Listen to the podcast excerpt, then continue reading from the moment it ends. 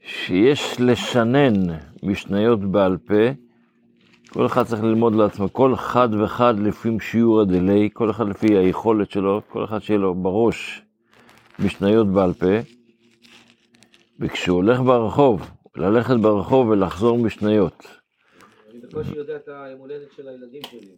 אז אה, מי שמתנמס ידע, אתה צריך להתנמס ללמוד את זה, אתה לחזור משניות, זה לא קשה, ה- פרקי אבות, יש...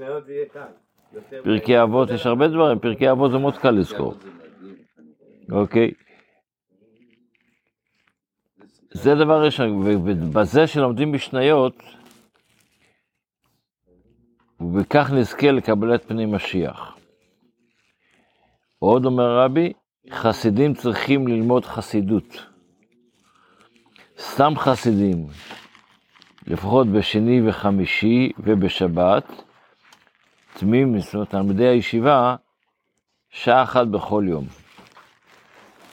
הרבי לקח את האמרה הזו, את הצו הזה, מה, לקחת, לכתוב כזה דבר, לחייב כל אחד שידע את הדבר הזה, הוא לקח את זה משיח, בזמן ההתוודות של הרבי הקודם, כשהרבי יצא מרוסיה, הרבי קודם הרי היה בצוהר, ואחרי זה יצא מרוסיה, ומרוסיה עבר לר- לריגה. ושם, בהתוודות של בריגה, הוא אמר, הקשיבו יהודים. מחר אני לא אדבר איתכם את הדיבורים האלה, מה שמדבר עכשיו. שיחקק בפנימיות הלב שלכם. הוא אומר להם, אבא שלו, אבא שלו כבר נפטר, אבי שומע כעת את, את, את דבריי, מא' עד ת', והוא מוסר דרכי לכם. מה הוא מוסר? יש לשנן משניות בעל פה, כל אחד לפי שיעור הלב, וכל מה שקראנו קודם. זאת אומרת, זה לא סתם מילים.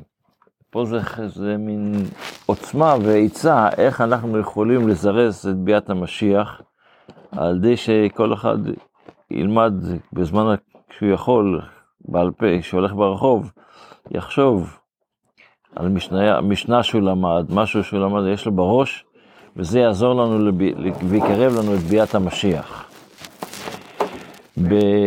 בספר המצוות עדיין לומדים היום את אותה מצווה שאנחנו כבר לומדים כמה ימים, שזה המצווה של אה, דיני טומאה וטהרה במאכלים.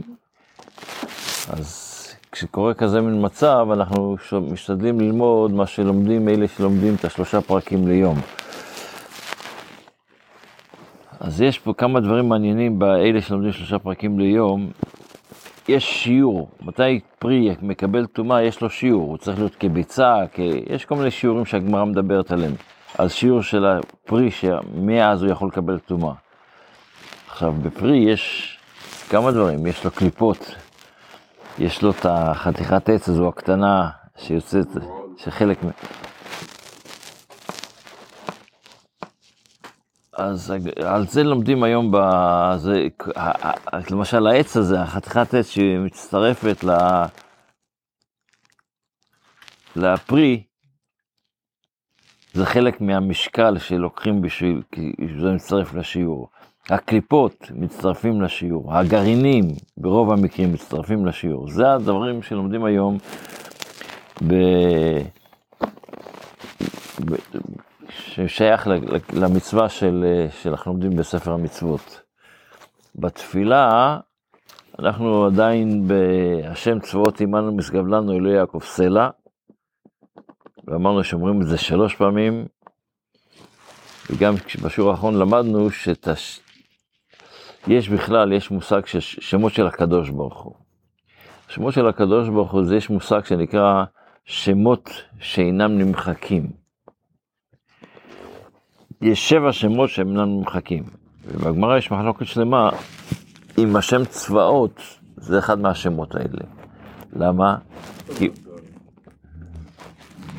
זאת אומרת, אם סופר כותב ספר תורה, וכתב את השם י"ק ו"ק, ושכח לכתוב את השם, הוא כתב את השם י"ק ו"ק, ואחרי זה, אבל פתאום הוא גילה ששכח מילה לפני זה.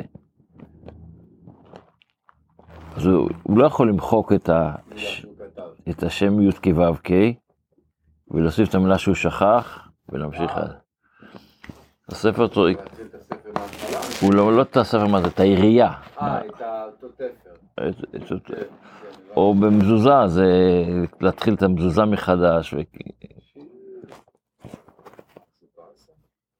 אז, אז השם צורות, יש מחלוקת על זה אם כן או לא. למה? כי בכל, הת... בכל התורה לא מופיע השם הזה שם צורות. הראשונה שלמדנו בשיעור הקודם, הראשונה שכת... שאמרה את השם הזה, זה היה חנה, אימא של שמואל, בתנ"ך. מה זה השם צבאות? יש צבא השמיים, הקדוש ברוך הוא בעל הבית על צבא השמיים, צבא הארץ, צבא, צבא המלאכים, יש, יש צבאות, יש לקדוש ברוך הוא גם כן חילות שונים. צבא, מה זה צבא? צבא זה שהם עושים את הדבר מתוך קבלת, שמה, קבלת עול.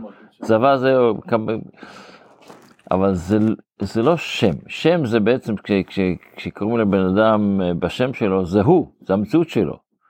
פה זה לא המציאות של הקדוש ברוך הוא, שהוא, שהוא הרמטכ"ל, נקרא לזה ככה. אז המילה צבא באה מהתורה? כאילו? ודאי.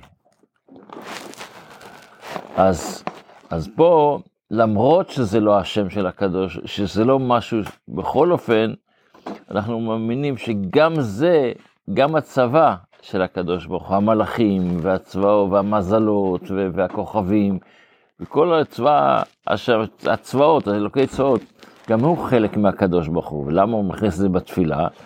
כי זה חלק מהתפילה, אנחנו צריכים להאמין שכל מה שהקדוש ברוך הוא עושה, גם הדברים שקורים, מה שקורה לנו, לכן אומרים את זה אבל שלוש פעמים, כדי להחדיר את זה למוח כמו שצריך, אומרים כמו שצריך, היות שזה לא כתוב בתורה, זה, זה לא הקדוש ברוך הוא עצמו, זה סך הכל איזה, מחלקה שלו. אז גם את זה שם יש את ה- יש את ה- את ה- את האמ- באמונה שלמה, ולכן הקטע הבא יהיה אשרי השם בוט- אשרי השם בוטח בו, אבל זה נדבר כבר מחר, על העניין הזה, שיהיה לנו יום טוב, בשורות טובות, כל טוב.